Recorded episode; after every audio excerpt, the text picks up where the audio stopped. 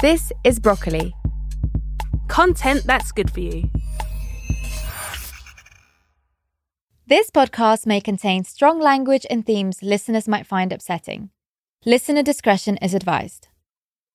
With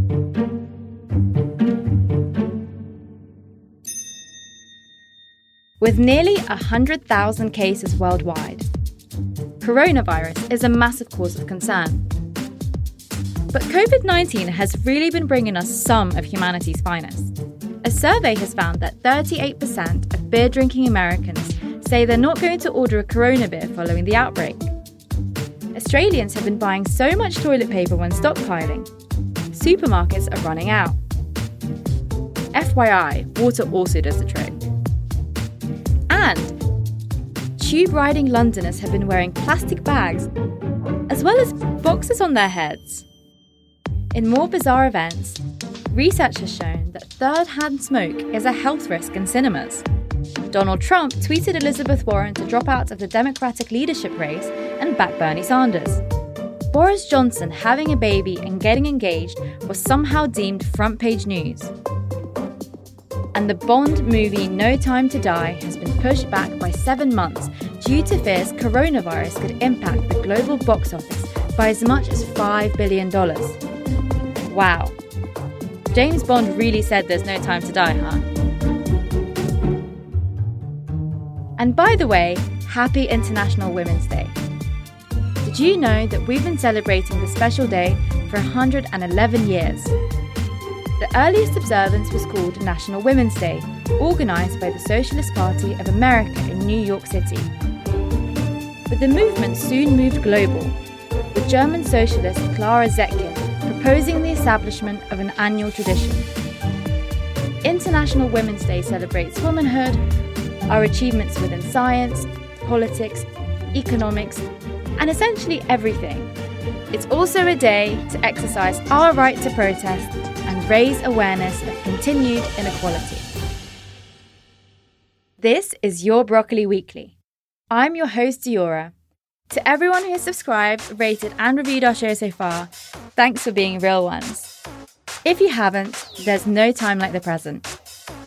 In today's episode, we'll be discussing the bullying allegations against Priti Patel, coronavirus's impact on Flybe's collapse, and Oxford University cancelling Amber Rudd's appearance. I'm joined by political journalist Marie Le Conte and Metro's lifestyle journalist Faima Bakar. The Home Secretary is doing an outstanding job. I have every, I have every confidence in her. Uh, if, if there are allegations, of course, it is right that they should be properly investigated by the Cabinet Office, and that is what is happening. But I take no lessons. First up, the bullying allegations against Priti Patel. Priti Patel has come under increased pressure to resign as Home Secretary as bullying allegations have emerged against her. There have been three so far. The allegations have been denied by sources close to Patel, but will increase pressure on Boris Johnson to ask his minister to step aside while she's investigated by the Cabinet Office. Marie, can you explain to us what has happened so far? Effectively, I think there's been there'd been a sort of, you know, low-level grumbles about Priti Patel's behaviour at the Home Office, but also her relationship more widely with the civil service there. And then everything kind of exploded when Philip Rutnam, who's the who was now the permanent secretary for the Home Office, the most senior civil servant in that department, resigning. But you know, in, a, in the most explosive way possible. Like we'd never seen, I think, a permanent secretary resign like that. So you know, doing it on television, uh, reading out a statement, you know, effectively um, attacking the Secretary of State. Experts afterwards kind of saying that clearly he did it in that way instead of, because normally you'd go quietly as a senior civil servant, but clearly doing it that way because he felt that, you know, her, his civil servants would not really have been safe or, you know, treated well if he'd not spoken out. So that kind of, you know, that, that that's kind of what, what blew it all up. But then since then, there's been a number of stories of bullying allegations about Priti Patel in previous departments because she'd been the Secretary of State for International Development before that. And before that, again, uh, she was a Minister for Employment at the Department of Work and Pensions. And so there's now been a number of stories about her um, allegedly bullying civil servants in all those different departments. But then what's been quite interesting is that actually, you know, Number ten and other Conservative M Ps have been entirely standing by her side so far. Like, because normally, you know, with scandals like that, you do kind of see in the first few days, maybe kind of, you know, Number ten and the benches saying, you know, of, of course, you know, the minister has our full support. And then eventually, and it kind of quietens down and eventually that person basically has to resign. It's not happened so far. You know, Number ten is still very much um, standing by her. But yeah, so there's going to be an uh, investigation done by the Cabinet Office. Uh, stories keep coming, you know, not quite every day anymore, but every other day about her alleged behaviour. Um, and yeah, unsure, unsure what will happen. It doesn't really look like her position is sort of like tenable, but equally, if she's not had the support of Number ten, there's not much anyone else can do. Labour have called for an independent inquiry. Why is that? And do you think there will be one? Well, I suppose, you know, they're worried that the Cabinet Office um, inquiry may be a whitewash into, you know, kind of her behaviour. And want to make sure that, you know, there is, yeah, like, you know, it's, it's kind of straightforward, like an inquiry that is entirely independent. I don't, I mean, I don't really see it happening because actually, you know, that would be an admission uh, from the government that basically, you know, their own Cabinet Office is not trustworthy. And, um, you know, I, I don't really see that happening. I, I sort of see why they're calling for one, but I don't realistically think it will happen. Do you know what kind of things have been said within these allegations? Like, what kind of things has she done? It wasn't necessarily sort of like screaming at people, but it was, you know, asking, was it like, you know, why is everyone so shit around here? Uh, there was a recent allegation about her, I think, throwing a folder or something at someone. And then, you know, there was kind of like wider or stories telling about... telling someone to get out of her way. Oh, yeah, yeah, yeah. yeah. Um, but, you know, wider stories on in, in terms of the impacts on, you know, people having to take time off, allegedly because of her behaviour.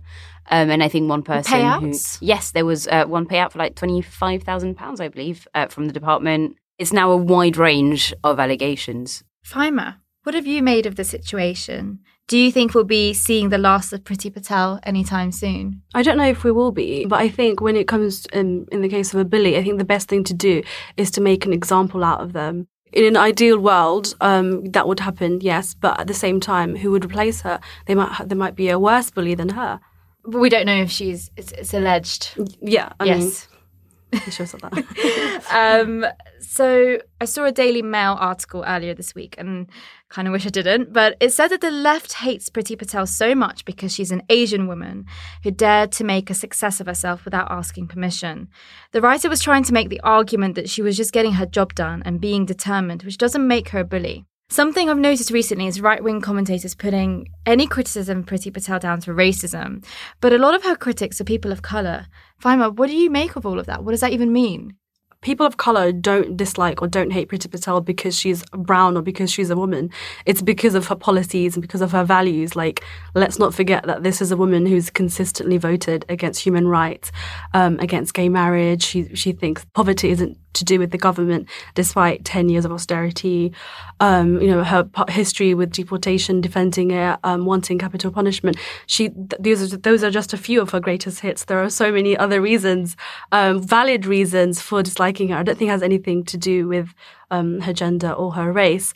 Um, and it's really frustrating when these commentators think that we're just being racist or sexist or whatever, because having these minority Tory ministers or whatever doesn't negate racism. Face value representation doesn't negate racism. Like, and it's so frustrating because, you know, when Sajid Javid was just like, how can Islamophobia exist? I'm literally, do you know what I mean? Like, it doesn't matter what your position is. You are one example. It's also not about you. It's not about you at all. And it's just so frustrating for people, people of colour to see because it only emboldens racism. People that are commenting on her have valid reasons to do so. Also, we were talking earlier about this and... I can't, we can't seem to understand. So does racism exist now or does it not? Because I thought it didn't. Marie, what did you make of that? It's kind of one of those topics where the right just end up as being really intellectually inconsistent. Those kind of commentators, and especially on the kind of, you know, on the right of the right, uh, will spend their time saying, you know, what would you ever like, for example, a candidate just because of identity politics? You know, it should not matter that someone is a woman or, you know, whatever. Like, I don't see colour, I don't see anything. And, you know, people like Priti Patel is just like, she's just a good conservative, you know, who cares, whatever. So they'll sort of do that, but then, you know, instantly turn around and say, oh, well, you know, clearly, clearly, yeah, the, the left cannot handle, you know, the feminists cannot handle seeing a woman, it's like a woman of colour kind of, you know, not agreeing with them. And so, well, you kind of have to pick one. And I don't even really mind which one you pick, to be honest. But, you know, but uh, th- those two opinions are not really compatible to have. But then that kind of on the topic of Priti Patel and race, I... find it interesting because I, I wrote a profile of her um, a few days ago, and so kind of like had to go back to the archives and everything. And there was a story about her because she's been a conservative since she was eighteen years old. Um, wow, that is and, dedication, isn't it? um, and Yen has been involved, so I think went to work for the Conservatives originally, I think just after university as well. So she's kind of been in that system for a long time. But there was a story about her in sort of two thousand three, I think, like in the early two thousands, complaining about basically like racism and prejudice in the Conservative Party and saying that, you know, and I think, yeah, one of the examples she gave of like some guy at a Conservative selection meeting wearing a Union Jack tie, which she thought was really distasteful, and kind of talking about all that. And then, you know, and I think you saw in the Financial Times, and clearly I think, you know, she's gone for, she's not spoken about that topic once since, uh, which I, yeah, I, I found quite interesting to see of like, you know, back when she was just sort of like, you know, backroom operator, she did say, well, actually, you know, the party clearly has a problem with like racism and sexism, et cetera. But the second she started becoming successful, you know, she, yeah, again, has not mentioned it since, like not one time. What do you think it will take for her to be pushed out of the job and to, for her to resign? I'm not I'm not really sure, to be honest, because clearly I think, you know, the government we have at the moment is one, and I think, you know, if you compare it, it's especially, I think, to Cameron's government, but to Theresa May's as well, to an extent, you know, th- th- there was still a relationship with the press that was, you know, we need to please the press, we need to make sure that we keep the press, you know, on our side on everything, et cetera. Um, which means that, you know, I think that, you know, had it been May or Cameron as Prime Minister, she would she would be gone already. But I do think the Boris Johnson government, the kind of, you know, Dominic Cummings government, I suppose, is enjoying picking fights with the media, is enjoying kind of, you know, stoking the culture war and saying, yeah, you know, this is what we're doing, we don't care what anyone is saying. And usually, you know, when, when you look back at sort of, you know, ministerial resignations, it is kind of usually a trial by media. It's just that, you know, the media, the newspapers managed to pile on the pressure sort of like day after day after day. And eventually someone in number ten goes, OK, you know, we've got to let that person go because this will not stop. But that's not, you know, that that's not going to happen this time because, again, you know, that's something, if anything, I think that they welcome because it shows to their supporters that, you know, they don't care about the, like, metropolitan M S M and they'll just keep some good, you know, right-wing, uh, powerful Home Secretary in the job. I suppose if someone were to maybe come out with bullying allegations on the record, which would be obviously like a big move for them and that'd be quite a dangerous thing to do, I suppose. Uh, or, you know, so like a big story, I think, that is entirely, you know, impossible to kind of run away from, then you could probably see her resign. But apart from that, you know, maybe just the results of the investigation, but that's going to take quite a long time. So I think she's basically safe for now, somehow. I find it quite surprising that a woman of colour is a- accused of bullying white men. Usually when in, um, you know, politics and healthcare, minorities are um, pushed out or they're more likely to face disciplinary action than their white counterparts. Um, so sort of going on what you said, like it is a little bit surprising. I'm not saying it's not true. Like, mm. you know, people, the, the it's accounts have been quite... It's almost that trope is being... It's mm. being like, yeah, which kind of goes to show like she's... She must be quite a piece of work to, like, subvert that trope. Staff arrived at Flybe headquarters in Exeter this morning, knowing that the company they worked for had gone bust. They collected their possessions and headed home again. A forty-year-old so let's airline... talk about what coronavirus has to do with the latest troubles for airline Flybe. All future flights on the Exeter-based airline have been cancelled, leaving more than two thousand three hundred staff facing an uncertain future and wrecking the travel plans of hundreds of thousands of passengers. The airline was already struggling, but it seems coronavirus was the final nail in the coffin for Flybe. Other airlines are worried coronavirus will massively impact travel.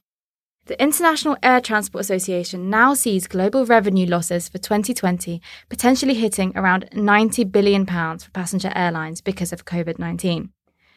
Do you think these are the first signs of the virus's potential effect on the economy? Absolutely. And I think that um, well, there's sort of two things there. Like the first thing being that, you know, as you said, quite a lot of companies will suffer. And especially, I think, quite, for quite a lot of companies, it is going to be especially tough because they've just have to spend, you know, three years pre- like trying to prepare for Brexit while not really knowing what Brexit was going to look like. And they're still obviously trying because, you know, we still don't exactly know what Brexit will be for businesses, so kind of trying to manage that and some loss of business as well from especially companies that deal with E U countries. And yeah, to add coronavirus, I think on top of that is obviously going to probably be the final blow for, you know, for, for more companies. You know, I, I don't think Flybe will be um, the first and last one.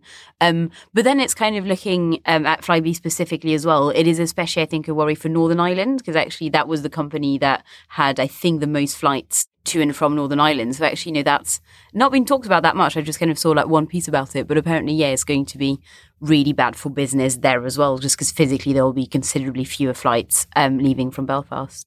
I'm definitely not planning on flying anytime soon. What about either of you? Do you think it's going to affect your plans? Well, um, since you mention it, my brother is or was uh, doing a master's degree in Shanghai. Uh, so I was meant to go see him uh, at the end of this month. Uh, bought the tickets months and months ago. Predictably, you know, like, didn't happen. So last month I asked for a refund and thank God I'm getting it. But then uh, the kicker is that, you know, I was quite annoyed it was going to be like eleven days in Shanghai and Hong Kong um, and like my big holiday of the year. And I was quite annoyed. Obviously, it'd been cancelled. I was like, okay, well, that's fine. I'll book something else, you know, instead to kind of um, you did not, cheer myself up. You did up. Not do Italy, did you? A week in northern Italy. Five days before the outbreak started there. Um, yeah, so that's cancelled as well because uh, it was meant to be, you know, quite soon. It went from eleven days in Asia to six days in Bologna to next week I'm going to spend three days in Whitstable. Well, you've got so, to be yeah, careful. So I have been affected. Well. I have been affected. Yeah. But, yeah. Yeah. Um, I actually just got back from Saudi Arabia. I did a religious pilgrimage. I went to Mecca. And the week after I got back, they stopped their visas and they're trying to contain it, obviously, and trying to stop the influx of people. And they've actually, like, cordoned off the entire, like, the Kaaba area because they're cleaning everything because they have thousands and thousands of worshippers. Um, so I got really lucky um, because I was able to complete my pil- pilgrimage. So I'm really thankful that I finished it. Since coming back, I did. I, I had a flu, so I was a bit worried. Like, oh, I've been praying against, like, thousands of different people every single day from all over the world. I was a bit freaking, like, I was freaking out. But luckily it was nothing. Um, but I'm like you, I don't think I'm going to go anywhere else for the next few months. Yeah. But we'll see. I'm hoping it dies down. Come to Whitstable with me. Yeah, it's, it is interesting how it's affecting companies in the way it will affect our wider economy. Of course, if we're talking about the economy, we have to talk about workers as well. There's been a discussion about the way self-isolation will impact those who are sick and need time off work. Boris Johnson said people who self-isolate are helping to protect others from the virus and should not be penalised for doing the right thing. So those receiving statutory sick pay would get an extra forty pounds. The Prime Minister said a great many people would be entitled to S S P, adding, others will be entitled to help through existing systems such as universal credit, and we're urgently looking at the application process to reflect on the advice on self-isolation. But does this include those who are on zero-hour contracts and people who are self-employed? I don't think we've had actually many details so far, actually. You know, I, I'm self-employed myself, so obviously I'm following it quite closely because I can't, you know, I can't afford to not work for two weeks. Um, that's something that would happen. But then I think the problem is that the devil will probably have to be in the details. I was um, talking to this man last week um, for a work thing. He thought he may have been in contact with someone with coronavirus and had some very light symptoms. So his company said, you know, basically go home, um, and he wasn't being paid while being at home. But the problem is that he needed basically to get the all clear from one one one from the N H S, but the N H S is so swamped at the moment. It was taking at that point, it was, you know, I think it was day three or four where no one could test him. And so he was like, well, actually, you know, the problem is my workplace will not let me come back in until I've had the test. But, you know, no one, you know, and I've been calling all day, every day. No one is making me do that. I basically feel fine, but I'm just stuck at home and I'm unable to work and unable to earn money.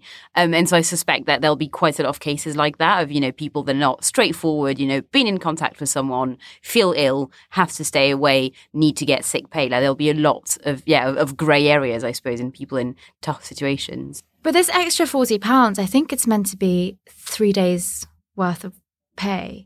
So the change, which is being introduced in emergency legislation, is expected to mean an extra forty pounds, as we said, which is set at ninety-four pounds twenty-five a week and paid by employers. But the Universal Credit General Secretary said two million workers do not earn enough money to qualify for this. This has been a really interesting discussion about universal credit, but also, is it a bit delusional for Boris to think that the system we have in place could cope with the extra applications because we're already struggling?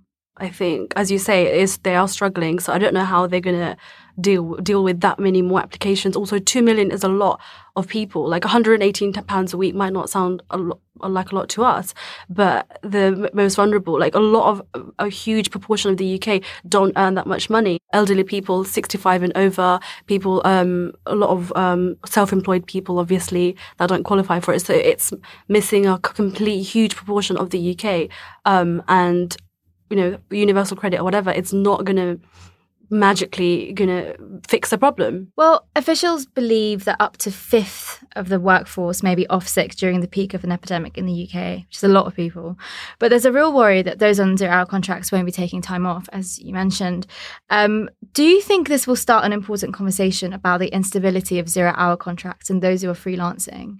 Because it's not just coronavirus, right? Like, surely this should be the case for any kind of health, sickness or situation. Hmm. Yeah. Well, no, I think it's kind of triggered a really interesting um, and, and striking conversation on social media, especially from service workers, of people saying, actually, no, like, and as you mentioned, you know, it's not just coronavirus. So all these people who worked in the kind of service industry saying, you know what, actually, all of us keep, you know, always go to work while sick. And, you know, and it's the worst possible thing and we're aware of it, but it's just that, you know, our pay will be docked or we will lose our jobs or, you know, or, or, or if we don't turn up to work, whatever happens, whatever state we're in. So actually, you know, you guys need to understand that you're currently still, you know, you've been served by people who've got, you know, illnesses you can get contaminated by for a very long time because, you know, because this industry is also precarious. I do hope, you know, it kind of goes beyond the just people trying to talk about it a bit on Twitter and it, it goes into, you know, kind of like national um, discourse level, I suppose, and then hopefully into kind of influencing policy making on the longer run. It's not really easy to self-isolate either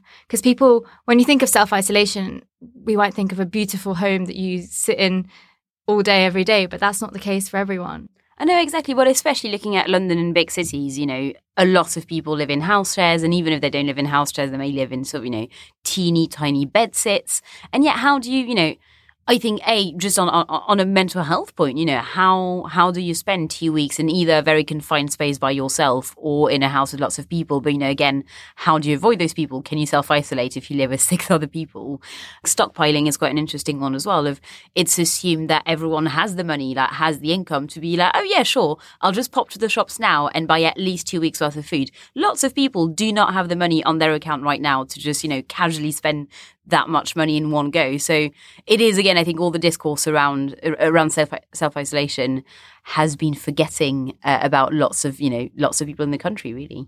I think the stockpiling advice that I read was, it said something like, just make sure you have two weeks worth of food. But that is expensive. Mm, and lots um, of people do get paid weekly and stuff and have to juggle different bills and different, you know, sort of like credit cards, et cetera. And so, yeah, like they, they may well not have the money to just spend, you know, two weeks in one go. Yeah. Also, for a low-income family, like, how are you going to self-isolate every single one and have enough money for each person in that household? Like, how is how are you going to manage all of that? A family of five, enough food for two weeks. That's that's a lot of money, even if you buy cheap things. Where do you even keep it?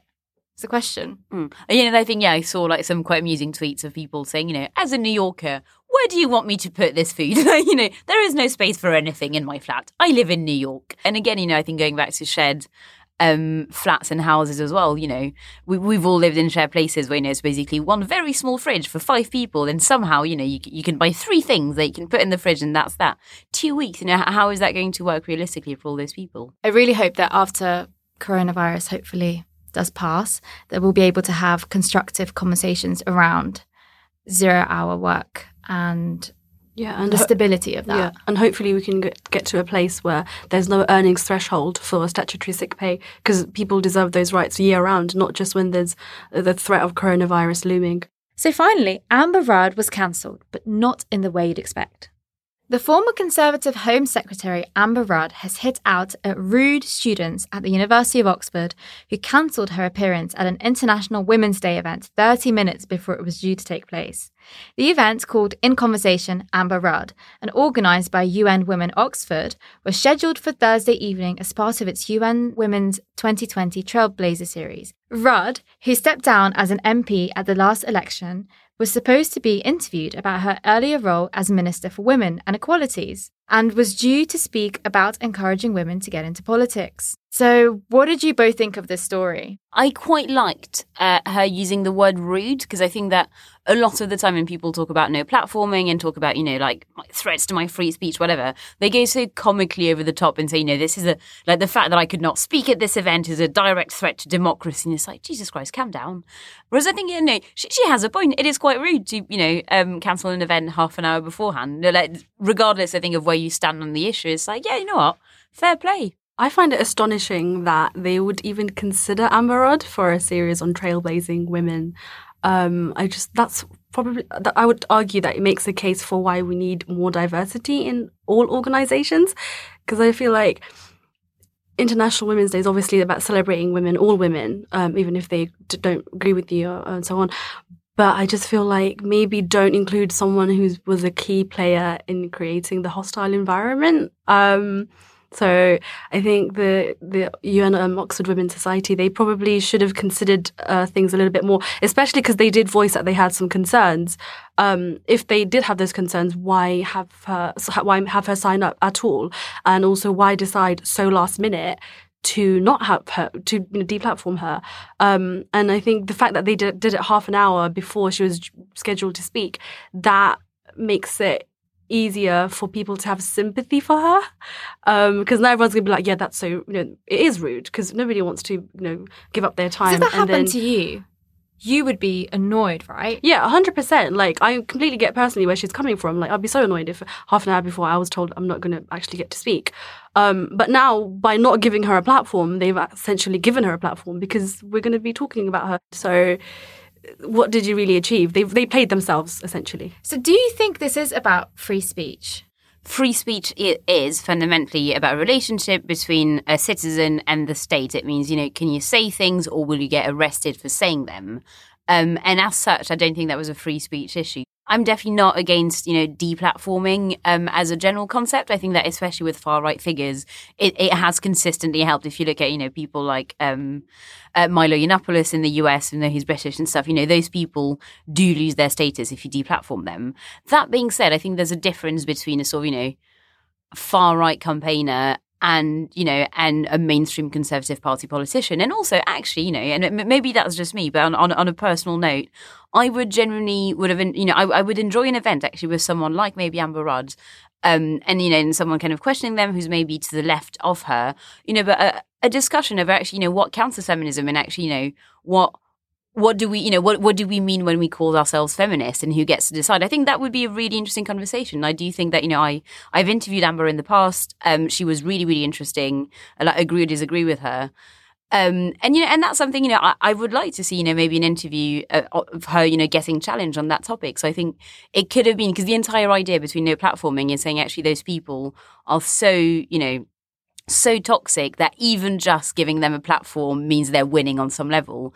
I don't really think that's an argument you can use, again, with the Conservative Party. They've been the party of government for over, like, for nearly a decade They've now. had a platform um, for a long so, time. Exactly. And they still do. So it's not about, you know, bringing someone up out of nowhere. Um, but, yeah, no, so I, I don't think it should have can, uh, been cancelled. But also, you know, I, I completely agree um, with what was said earlier in that I think, you know, activism is about picking your battles as well. And it's actually about, you know, are we not going to alienate lots of people if we do something like that? Are we not going to give people like ammunition, like people on the other side? So I think, yeah, that, that was badly played. Also, this might be a bit controversial, but I also think that free speech is something that white people tend to enjoy. Like, I feel like it's always an attack on free speech when white people want to say something problematic or controversial. But if a person of colour wants wants to use their free speech, which they're entitled to, suddenly it's, or if they want to talk about something important to them like racism, suddenly they're playing the race card or they're, you know, playing the victim or whatever. That's not free speech. That's like something completely different. Because it's interesting, the people who have been critical of her within this situation have, well, the ones that I've seen on my timeline anyway, have been feminists. I've seen an argument that, you know, oh, it's because she's a woman, so how can we be deplatforming a woman? It's like, I don't think that's the argument there. It's it's her history. I want to say something which I think is not going to make me very popular here. But in, in slight defence, not full defence, but in slight defence of Amber Rudd, she very much inherited the hostile environment uh, policies. And, you know, and obviously the Windrush scandal happened while she was Home Secretary. But actually, you know, she's not the one who enacted really any of the policy in the first place. You know, and it, it was effectively Theresa May, you know, who did the overwhelming majority of that. And obviously, and I think the Windrush scandal was also kind of, you know, years in the making in terms of Home Office policy making. So I do actually, you know, feel a bit, you know, again, not fully bad for her, but I do feel a bit bad for her because she is now kind of seen as, you know, the, the architect of kind of Windrush and stuff. And it's like, well, actually, you know, basically all of it had been done by the time she got the job and, you know, and she kind of inherited it and then very quickly it all fell apart. And also um, she did resign. mm. because of it all. So, because I was thinking this morning, you know, maybe she would get up there on the panel and someone would ask her, how can you call yourself a feminist, you know, and do this talk for International Women's Day when you've done X, Y, Z? But that would have given her the chance to explain and to say, right? But removing that chance, we might not actually hear her talk about it. I, I do think that, you know, problem is with feminism is that it does have so many definitions that actually, you know, no one can ever argue, no one can ever agree on one definition. I think, you know, it is entirely possible. Like, that's not personally my definition of feminism, but it's possible to see it through the quite narrow prism of it's just, okay, well, men and women need to be equal. So, you know, you just see it through the lens of, let's say, equal pay and women in boardrooms and, you know, and obviously, you know, in stuff like rape culture and like sexual harassment, et cetera. So just saying, you know, just men and women, you know, need to basically be the same. And obviously, I personally see it as quite reductive because, again, you know, there are so many issues like, you know, and obviously immigration being one of them that target women. But there is an argument in saying, actually, no, like her definition, I mean, what I imagine her, you know, I, I guess the Tory, the mainstream Tory definition of feminism is still feminism. It's just that, again, you know, it, it is quite hard to say, actually, you know, there's only one brand. Like, we are half the planet and, you know, quite a few women do identify as feminists. So it's, it's not really possible to, I think, mm. say, you know, well, this is feminism, this is not. So, again, you know, that that's a discussion I would personally who, enjoy yeah, listening exactly. to. Exactly. So who who gets to call who feminists? Also, every time a woman does something, that doesn't necessarily mean it's an act of feminism. Um, just to bring pop culture into it, I know when Kim Kardashian had her, like, leg makeup or whatever, people were like, this goes against feminism, la, la, la. Like, not everything that woman does has to be this great strive for, like, you know, gender equality or whatever. And if we're following that logic, that sort of, I don't know if this makes sense, but that sort of means that just because something happens to a woman doesn't mean it's inherently anti-feminist, like... her being deplatformed doesn't sure. mean it's a sexist thing. Because that's what we're talking about, essentially, where we say that most of her critics seem to be, from what I've seen, women. And so it doesn't make them anti-feminist. I think they're in the right to be able to say, hey, what about your history of this? Does that make you a feminist? But she does she not also... Uh, deserve the chance to be like, well, this is what my definition of feminism is, and maybe she regrets some of her past career. Maybe she doesn't. I don't know. But would we ever find out? Not anymore, because she's been, you know, deplatformed essentially. But following from this, you know, it'll be interesting to see if she does a lot of interviews and how much coverage the story will get. Without wishing to be sort of like wishy-washy, like bleeding heart liberal, et cetera. But like, Amber Rudd remains towards the centrist end of, again, the party that's been in government for nearly a decade. If she's too right-wing to ever, you know, to, to, to possibly appear in public to discuss stuff, like, I do worry about people kind of shutting themselves in slight halls of, like, you know, and by all means, you don't have to invite, you know, invite the most offensive people to everything for the sake of, you know, the marketplace of ideas or whatever. But, I, you know, I, I do think that, you know, how... How do you build how a society, really? And yeah, how do you have conversations if, you know, someone like her is beyond the pale? Or, you know, like I, I do think there's there needs to be a bit of a sense of perspective as well, and intellectual curiosity as well. A lot of the time we have to remember that when it comes to these stories, the media loves to use the, you know, wishy-washy definition of, they love the umbrella term of cancel culture. Um, and yeah, maybe we don't know all the details about the story yet. Like, obviously we know some. Um, it might later emerge that it wasn't exactly how it's been reported on. Quite a lot of people are quite keen to, yeah, to, to build up this picture of kind of, you know, higher education having become, you know, um, And we become completely, so, you know, Marxist and, you know, Stalinist, and no one can ever speak unless they sing the red flag first, et cetera, which is obviously not the case. But, you know, but the way they do manage to kind of build up that image, I think, is by taking lots of quite small stories and putting them together and creating a narrative out of that, which is why I think that's why I mentioned earlier, I think, the importance of picking your battles, because otherwise what you're doing is giving your opponent, you know, all the tools to, yeah, to paint the picture they want to paint of how, you know, supposedly the left is behaving or students are behaving, et cetera. So it's not... I think on the long run, it may end up harming your cause as well. Seeing as we're talking about deplatforming, The Guardian came under fire this week for publishing an article by Suzanne Moore in which she implies that advocating for trans rights poses a threat to cisgender women. Is this part of the same conversation? You know, it is the same dynamic, it's the same mechanism. Um, and it's, yeah, and it is kind of, you know, just part of this world of, I guess, you know, people who are very, very used to clearly being able to say whatever they want and never have, you know, never see any consequences, suddenly seeing some consequences to come back to a point um, that was made earlier as well, I think is something that is, I mean, gendered to an extent, but quite racialized as well, of, you know, it's always the same people. And it's like, well, actually, you know, just so you know, this is not really a new thing for everyone. Actually, you know, quite a lot of people have never been able to have platforms, have never been able to express their views, even if the views are controversial. Like, this is very much about mostly middle-class white people going, oh, hang on, what, you know, can I can I not just say, like, anything that passes through my head, no matter how offensive it is? And it's like, well, no, maybe you can't. And, you know, maybe if we're trying to collectively build a better society, you know, you, you maybe don't need to be offensive and have your voice amplified all the time. Exactly. Like, what is no platforming? Is it someone just basically challenging your view and being like, this is not okay? Because that's, I don't think that's what no platforming is, right? Also, like, as um, Marie was saying, like, who is silencing, like, white cis women? Like, you've always been able to talk. You've always had that platform.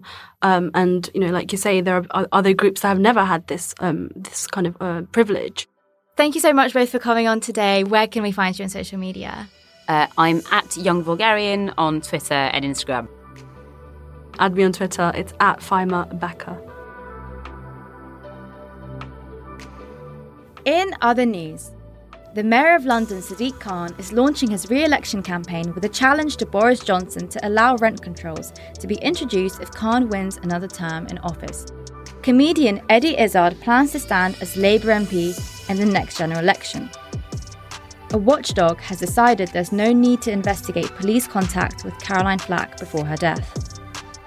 PlayStation two turned twenty years old this week.